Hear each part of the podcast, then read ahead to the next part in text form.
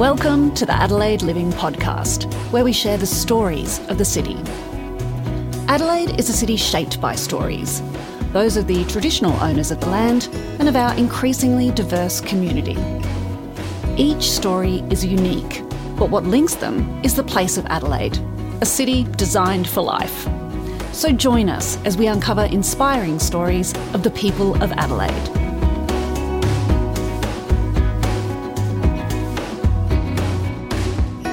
Jim Whalley calls himself an accidental entrepreneur, and certainly the former Air Force fighter pilot didn't dream of startups and innovation hubs while growing up in Melbourne. So let's hear Jim's story, find out what brought him to Adelaide, and how he's helping imaginative minds take their ideas global as South Australia's first chief entrepreneur.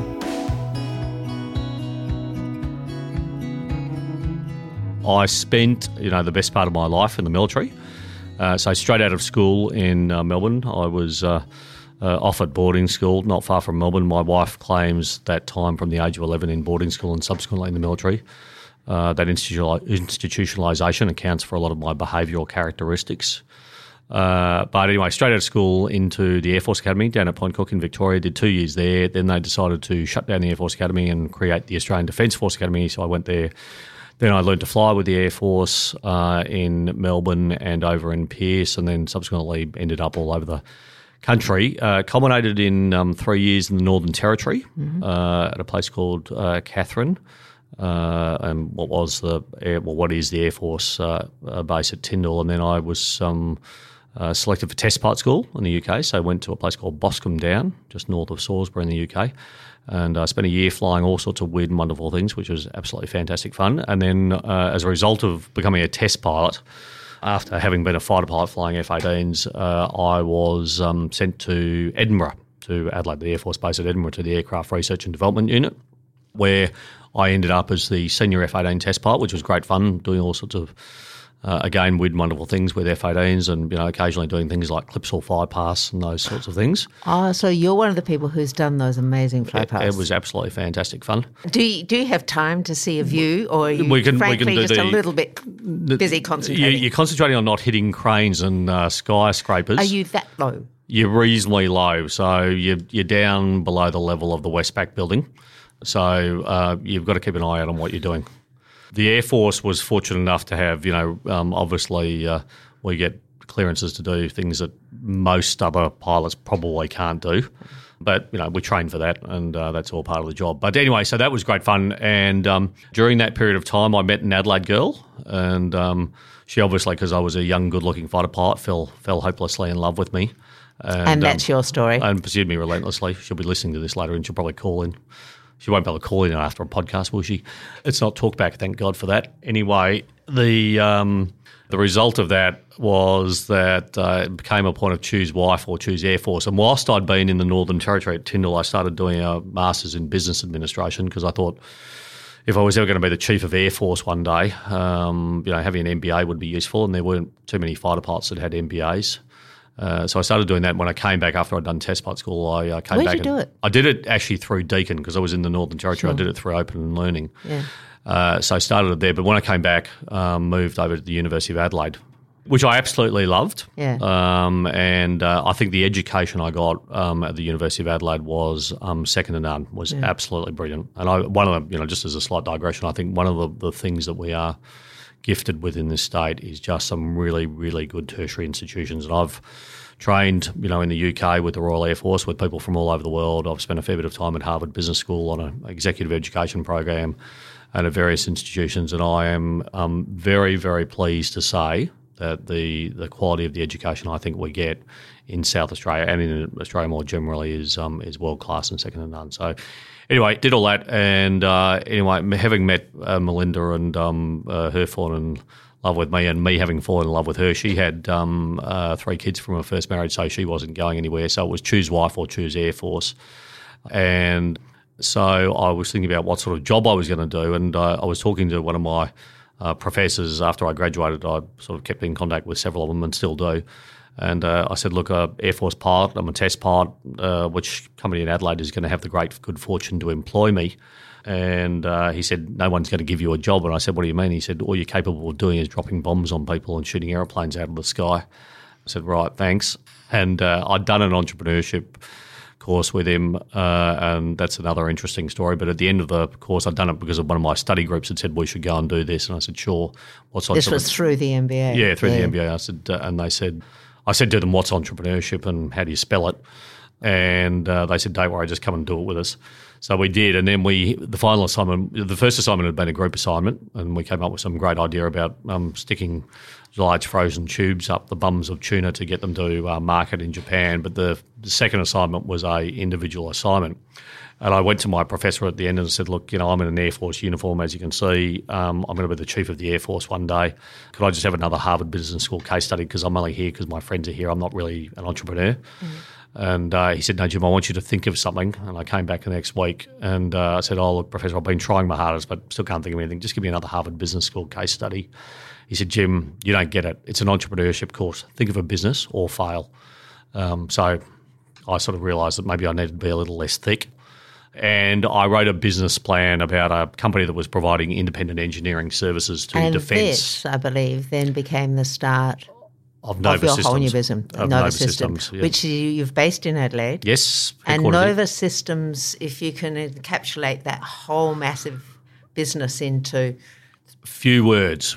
Okay, so we've got a workforce sort of um, uh, approaching about 700 now. We operate companies in the UK, in Ireland, in Norway, in Singapore, in New Zealand. We have people in Europe. We have people in the US. And this is all from an Adelaide HQ. All from Adelaide HQ, um, with offices all over Australia, obviously, and, and the rest of the world. Basically, we're Australia's largest privately owned defence company. So uh, yeah, we've despite the incompetence of senior management, the company has done reasonably well.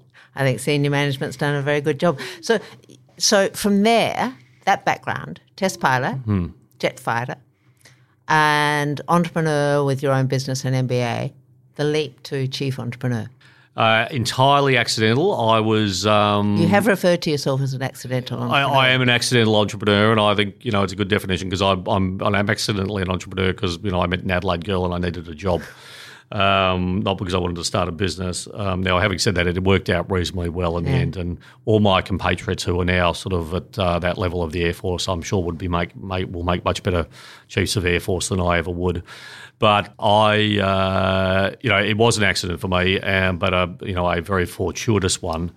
Uh, and um, I stepped down as CEO of Nova in 2016, mid 2016, and I actually said to the chief operating officer, a guy named Greg Hume, who was going to take over from me, I said, Greg, you know, do you want to take over and run the company because I'm still the major shareholder? And he said, would love to. And I said, right, um, well, let's plan for you to do that in mid 2016. And I said to him, look, when you do that, I will leave the country um, just so people know you are running it and yeah. they don't think I'm sort of influencing things. And, um, and I'll step down from the board. And I did. So I moved to, uh, to France and we, um, uh, so we lived in Paris for six months, sent the kids to school there, and it was a good age for them as well to get see something a little bit different. I stepped down from the board of Nova, um, so Greg was able to stamp his mark on things, and it was a very conscious decision to say to not only Greg but to the next generation of people in the organisation that whilst it's a private company, it's not a family company, it's a meritocracy, and you know I wasn't going to be there forever, and that people had a career in the organisation and that they could be CEO of you know different parts of the business and CEO of the group if they wanted to in the future. And I think that sent a really clear message that you know we wanted people that had aspirations and wanted careers and were ambitious, and worked out very well. And, and you know I'm pleased to say that you know the year I left. Um, we were turning over, you know, just under $100 million in mid 2016, and you know, um, Greg under his leadership um, will probably do about $240 million this year. We hope so. You know, that that's been a really really good decision.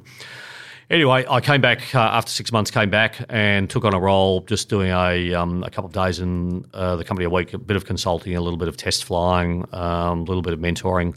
Uh, I was talking to the premier in um, in uh, 2018, and uh, just after he'd been elected, and he was saying to me, Jim. Um, I've got a, a, an idea about you know how how we sort of you know achieve some of the targets we're setting ourselves and you know increasing uh, GSP by uh, or gross state product by three percent, and um, you know I think we're doing some really really good things in technology and innovation and defence and you know things like space and all those sorts of things. And I said, Premier, I totally agree. Um, but he said, you know, we just don't seem to be able to get the economic benefit out of it, which I agreed with as well. And I think this is a problem we've had you know, in Australia um, and specifically in South Australia, that we do some really, really great innovation, some really good technology, but we don't get the commercial returns from it.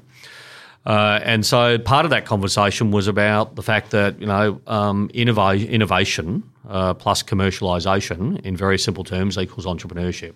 So if we're going to get create jobs, if we're going to create great companies, and uh, if we're going to get economic benefit, we need to be using those innovations and turning them into uh, companies and commercial reality. And that was that was what entrepreneurship was all about. And that's where your background slots in perfectly. Yeah, well, to a good degree, I guess. Yes.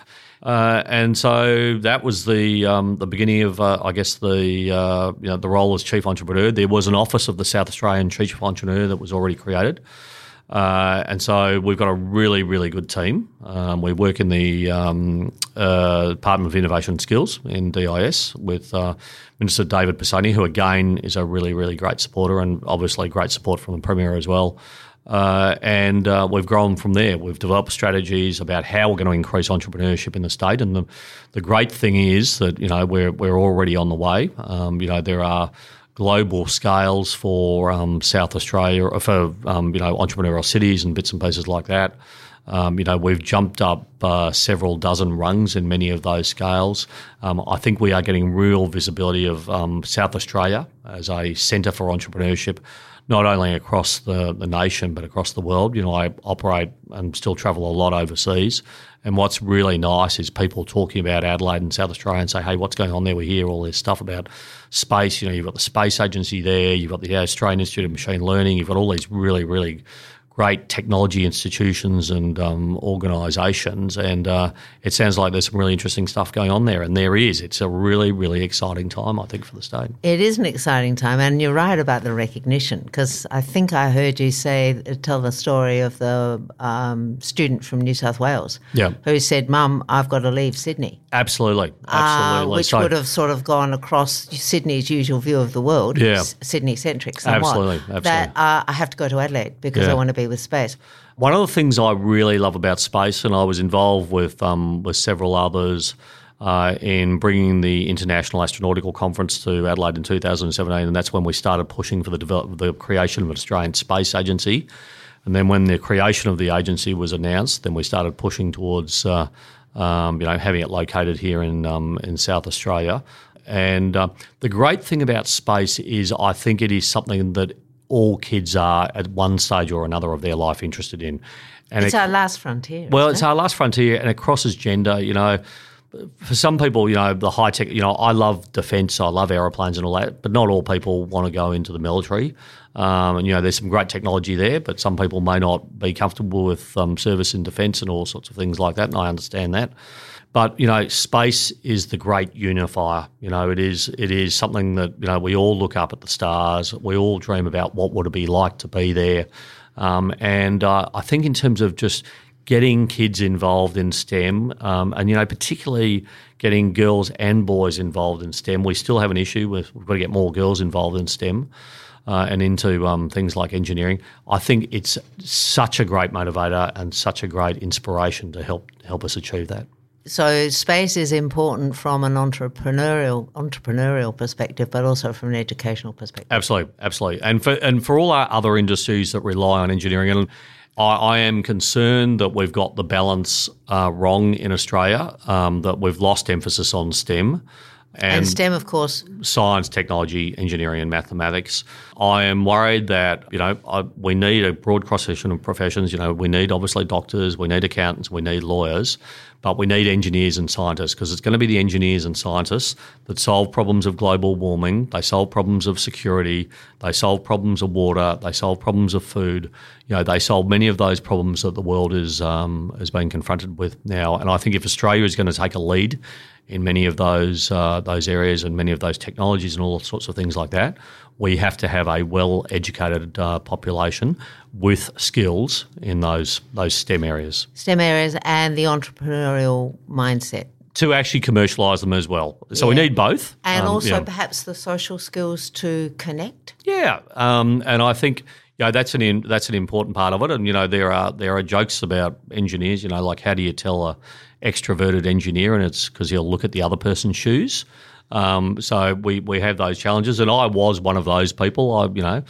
I know people have never heard of a shy fighter pilot, but before I was a fighter pilot, I was quite shy and, you know, was very technically focused. I was a super nerd. You know, my favourite shows even nowadays are Big Bang Theory and Star Trek. But, you know, we, we need to get people who've got a bit of entrepreneurial spirit uh, together. We've got to commercialise ideas. We've got to create networks and organisations, and that needs social skills and that needs leadership and all those sorts of things.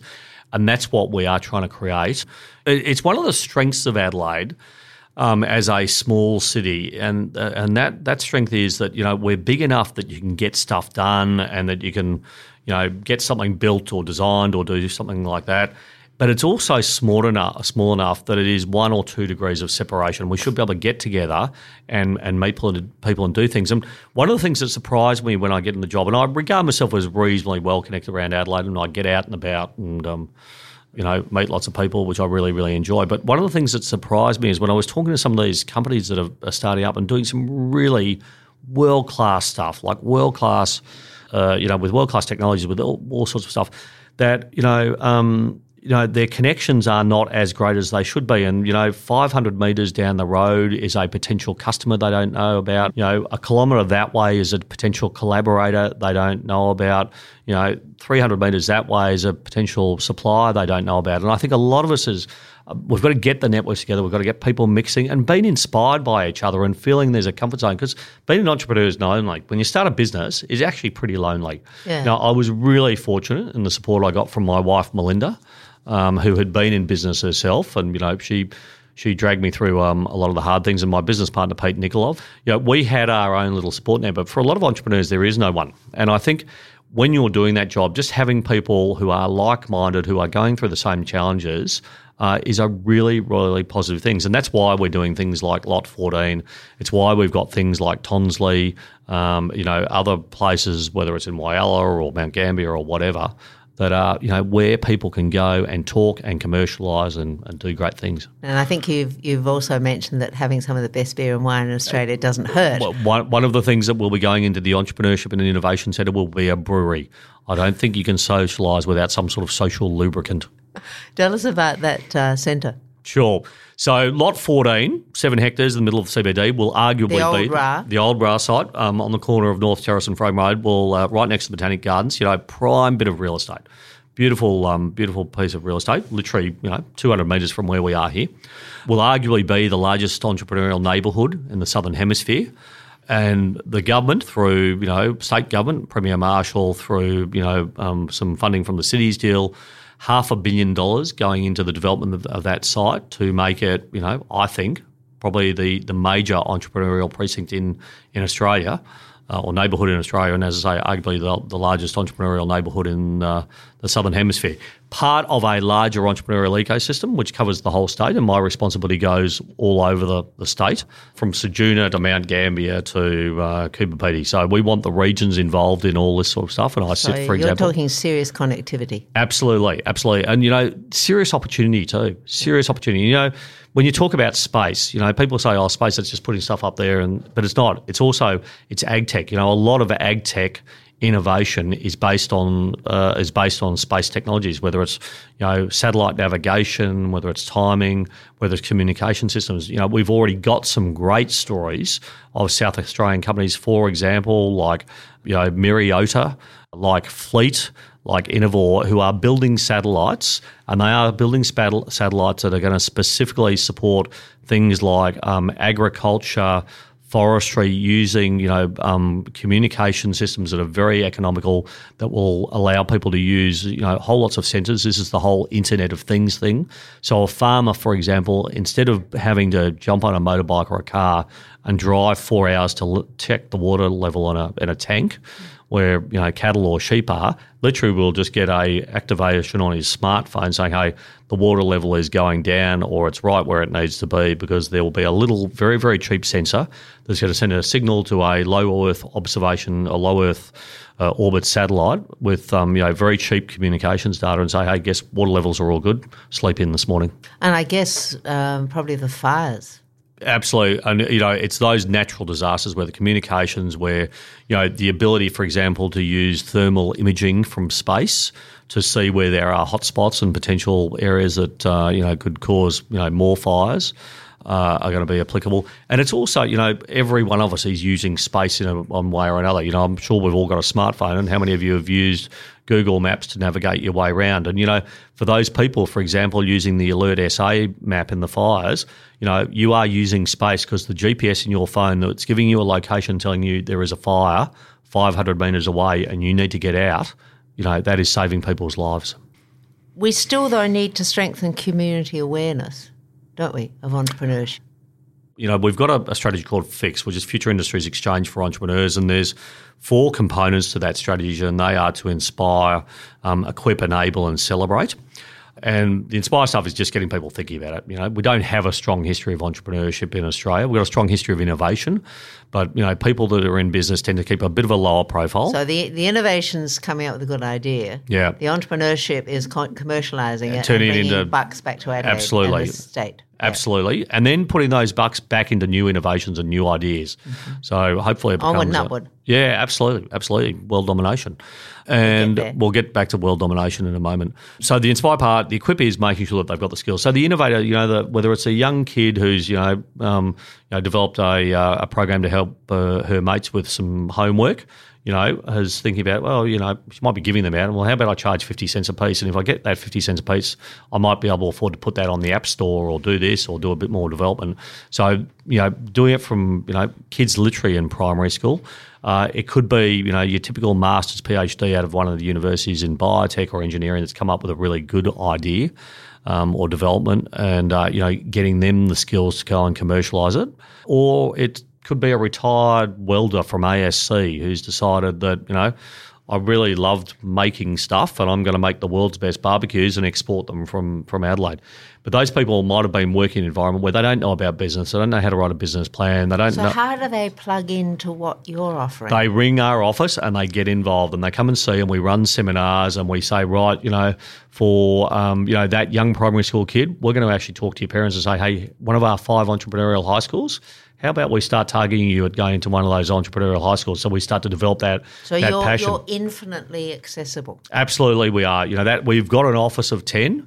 Um, and you know we are all about facilitating. You know we we've got some money to help support stuff, but what we are about doing is networking and putting people with the right people and the right connections. So you know if it's the welder from ASC, we might say, hey, you know what? There's some really really good courses, short courses at University of South Australia or University of Adelaide or Flinders or TAFE on starting up a business. There might be you know some local government organisations are doing stuff go and talk to these guys and girls and see if uh, if they can help you with a short course about helping to write a business plan, maybe setting someone up with a mentor or someone that's been in business and just connecting people so that they can turn that passion, that great idea into a commercial outcome. And you know, for the for the, the people that have got a master's or PhD, maybe it's going to go and do an MBA, maybe it's going to do a you know a, a short course overseas or somewhere else these are the sorts of things you want to do. Um, so equipping them with the skills. The enable part is just making sure we've got an environment. The, env- the environment is, you know, a positive political environment. It's really nice to say that I,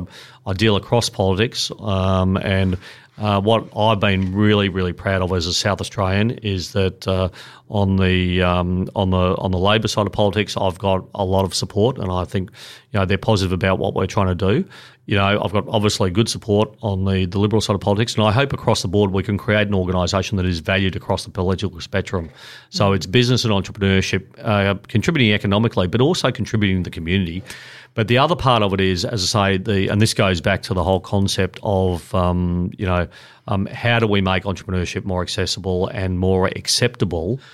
And, and and to to have an engagement and support from the community because I think largely Australians can be a little bit suspicious about people making money or in business, but but we want those we want that entrepreneurship to engage with the community. We want people as part of their businesses that they're starting to have elements of social responsibility, to think about sustainability, to think about impact, to think about you know what is the positive effect I can have on the community. And I think if we build that and that is that becomes a South Australian and an Australian form of entrepreneurship, I think the community will support us. So it's our own South Australian brand of entrepreneurship. I hope so. Yeah, that that's it's, certainly it's what we're trying to do. It's not just about self; it's about feeding back into community. Absolutely, A- absolutely, and and for our kids and for our generation. So you know, we'll go back to space for example. If we build some great space companies, for example, you know, my son Oscar, who might want to go and be involved in space at one stage, is not going to come to me at the end of his degree and say, "Dad, oh look, I really want to get involved in some space stuff.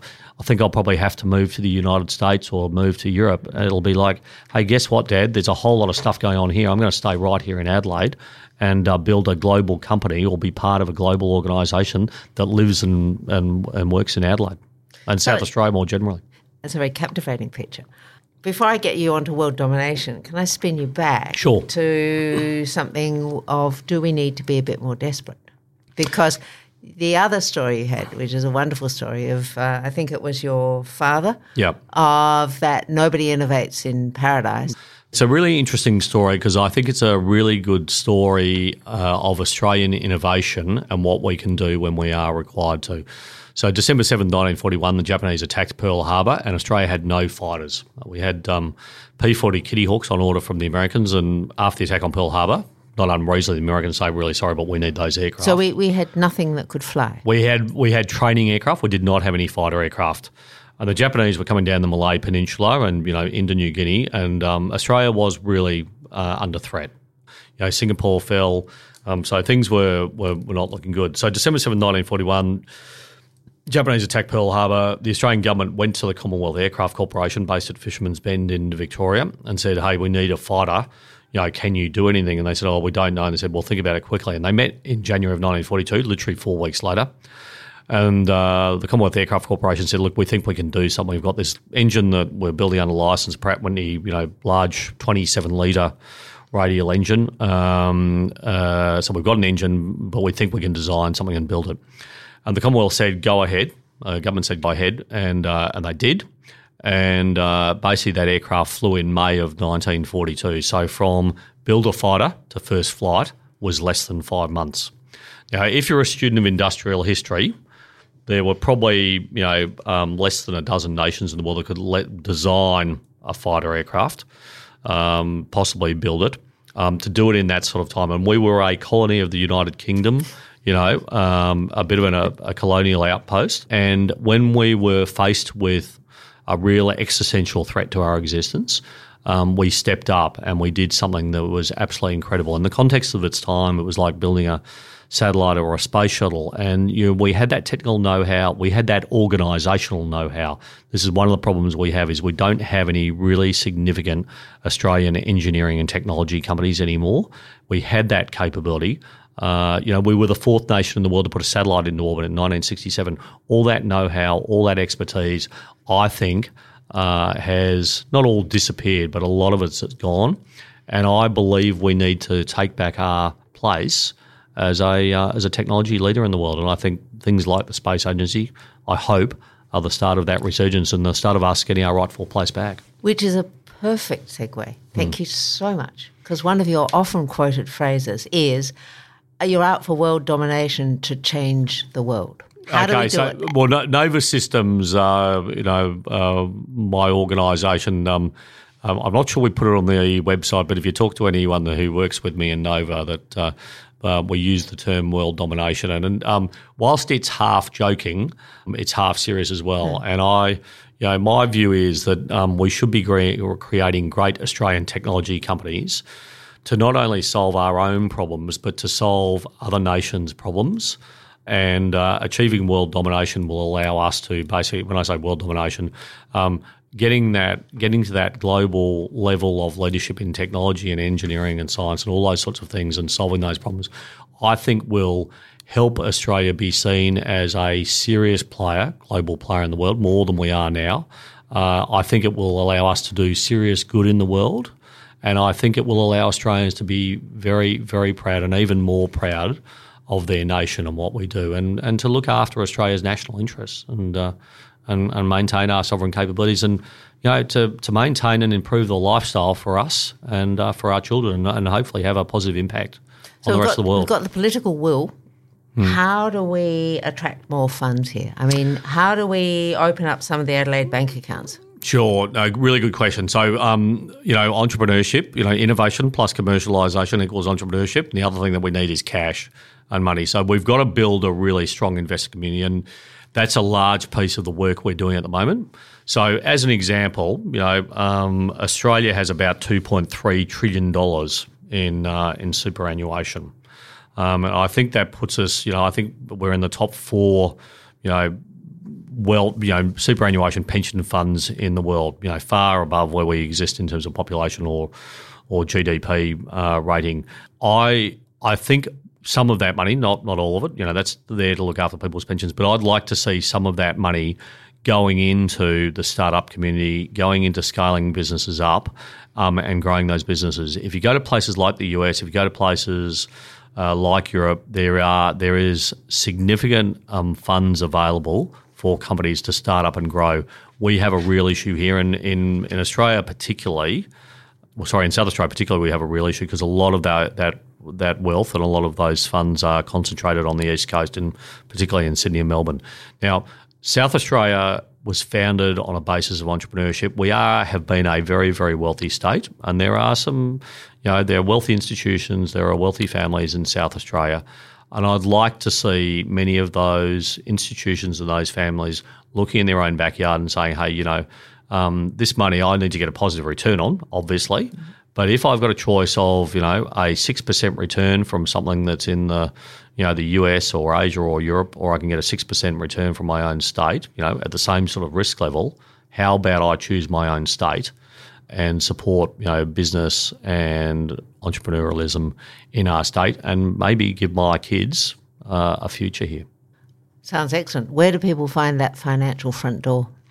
So the financial front door is through our office in part. So we'll we'll put people towards you know whether it's the South Australian Venture Capital Fund, we can put them in contact with some of the banks who are looking at um, business loans. We've got a um, research commercialisation and startup fund, which has got about 28 million, which will help uh, companies start up if they've got some ideas and companies that need some support to go and do some other things. There is some some funds available there. You know, we are getting VC venture capital, we're getting private equity. We're trying to get them into South Australia to start looking at opportunities and building a uh, an investment industry here. And there's two things that'll happen here, and I want that industry to have a global outlook. So I want venture capital firms based in South Australia to be looking out at investment opportunities not only in South Australia but in the East Coast, overseas, and all that sort of stuff. And by raising the quality of those uh, those investment firms, whether it's venture capital, whether it's private equity, etc. Um, I think that will raise the level and skill of our entrepreneurs because they will be exposed to world class investment strategies, and that will help lift their game and their opportunities. And, and, this is part of the reason. For example, we've got the five entrepreneurial high schools. Along with that, we're also rolling out entrepreneurial programs within the. Uh, uh, within the, the school system here, across the Catholic schools, across the, the government schools, across the private schools. So, including in, in SACE subjects and you know elements of entrepreneurship within business courses and, and other areas like that. So, you're changing the fabric of the city. Well, we're, we're trying to. We're trying to change the fabric of South Australia. You know, so this goes across the board. Now, you know, Adelaide is a big part of that because you know we've got 1.8 million odd people in the state. We've got 1.4 million in Adelaide. So this will be a, uh, a, significant part of it. But yeah, I guess we are, you know, and you know, we, we do, you know, South Australia is fantastic. I've just been, you know, over on the Yorke Peninsula for uh, for a week for my holidays. You know, it's one of the, the most beautiful places in the world down there. But you know, Adelaide, you know, we're regularly on the te- top ten most livable cities in the world, along with you know a few other Australian cities as well. I travel all over the place uh, internationally. I think we we live in the best small city in the world. You know, we've got great wine, we've got great food. You know, we've got arts. You know, we've got the Adelaide Festival. We've got the Adelaide Fringe. We've got MoMA Adelaide. We've got a whole lot of other things. You know, you can have a coastal lifestyle. You can have a you know a suburban lifestyle with a you know house with a decent sized garden. You can have a, a city apartment lifestyle. You can live in the Adelaide Hills. I live in the Adelaide Hills on you know property with some sheep and some cattle, and it takes me. I drove down to work at Lot 14 this morning. It took me you know 23 minutes to get from you know Crafers where I live. Longer than to- it would have taken you to fly from Melbourne to do the the fly past the Grand Prix. Absolutely, well, not quite. It was about the same time. Uh, but um, you know, we have got such a great opportunity here. Um, you know, we're, we're accessible. You know, to get to the airport's easy. You know, um, life is good, and you know, for for people in technology, we've got great institutions. You know, you can have a lifestyle here in this city and in this state that is second to none, and it will not cost you what it costs to live in Melbourne or live in Sydney. And you know, if you're going to get the same equivalent of housing, for example, in Sydney, you're going to have to live probably about two hours from the middle of the CBD. And that's an unhealthy commute. It is an unhealthy community. It's a waste of your time, and it's unpleasant. And you're just like, you know, how good is it here? Two last questions. sure. sure. First one is you've also said it's very important to give people a safe space to fail. Absolutely. How do we do that? Because entrepreneurship is not easy. It's not e- It's not linear, and it's lonely. So- how, how does your office help that? So the number one, it's uh, I talked before about creating a safe space and you know a place where people uh, are encouraged. So you know, being with other entrepreneurs and seeing other entrepreneurs make mistakes and feeling you're not the only one there, I think is part of it. And I, you know, when we talk about failure, I prefer uh, I prefer to talk about having a go. So I use a, a bit of a I'll call this a, a flight test analogy, but you know, when you are testing a new aeroplane or testing a new piece of equipment, failure is dying. Prefer not to do that. You want to test things and experiment and learn from different things and improve as you do it. So I want to create a space where people feel that they can experiment. They don't have to succeed, but learn from their mistakes and not have them be fatal mistakes. It's a safe place to have a go. And it's like the old Edison um, uh, saying that, you know, I've never failed. I've just tried 10,000 ways that didn't work. And I think we've got to, you know, create that sort of um, attitude. And, you know, creating success is about experimentation and trying different things uh, and hoping they work. And when they don't work, it's like, all right, what did I learn from that? How can I do a bit better? That's true of test flying an aeroplane. It's true of test flying a business. And when I started my own organisation, it literally was right. I'm a test pilot, and I'm going to run this like a test pilot. This is going to be an experiment. You know, I don't know a lot about it, but we're going to go off in the wild blue yonder and um, and see what we can learn. And you didn't have uh, the entrepreneurial office behind you. I didn't, and it's even easier now do. So you know, the great part is all those entrepreneurs in South Australia will be able to come up to people like Jim Whalley and others and say, "Tell us all, tell us all about your screw ups," and we can tell them about them and say, "Don't make the same mistakes I made." And you know, that's the old wisdom versus experience. Experience is learning from your own mistake, and wisdom is learning from the mistakes or screw ups of others. So We, and we need here. both. And we've got you. What's in the new decade for Jim Whalley? I don't know. I've got a, I've got another year in this job. Um, hopefully, I won't be sacked for incompetence. And uh, but you know, there's lots of exciting things. I you know I sit on a few boards. I'm on the board of the Adelaide Festival. I'm on the council of Uni SA, which I I love doing. I'm on the board of Australian Naval Infrastructure. Uh, I sit on a thing called the Sir Ross and Keith Smith Foundation. We've just had the 100th anniversary of Sir Ross and Keith Smith flying from London to Australia, which is in itself a great South Australian achievement. Great example of South Australian risk-taking entrepreneurship and Spirit, um, and do. spirit and fan, you know uh, just a fabulous fabulous story. Um, you know we've got other people like Sir Hubert Wilkins, which you know many of you have probably not heard of, but what can I say? I'm a huge fan. Yeah, uh, Sir Hubert Wilkins, absolute legend. I think we've got some anniversaries coming up with Sir Hubert Wilkins. Uh, Well, this the year as well. museum are making more of him Yeah. now rather than just uh, Mawson. Absolutely, absolutely, absolutely. So um, Wilkins was a again an absolute. You know, like if you wrote a book about it, you'd assume it was fiction because of the stories, but it's all true. Um, and in my own organisation, we actually have the uh, the Wilkins room as our as our main boardroom. So a great Australian, great South Australian hero and. Uh, an entrepreneur. So I think, um, you know, I, I'm looking forward to continuing to contribute to the state. South Australia has been enormously good to me, and you know, I regard as a as a foreigner, um, I feel even uh, even more um, grateful for um, for that acceptance, and I hope I can continue to uh, contribute and, and, and help make South Australia uh, uh, great and do uh, do fabulous things and create a great legacy for our for our kids and future generations. That's wonderful. Thank you very much. Great to be here. Thank you. We hope you enjoyed this episode of the Adelaide Living Podcast, which is brought to you by the City of Adelaide.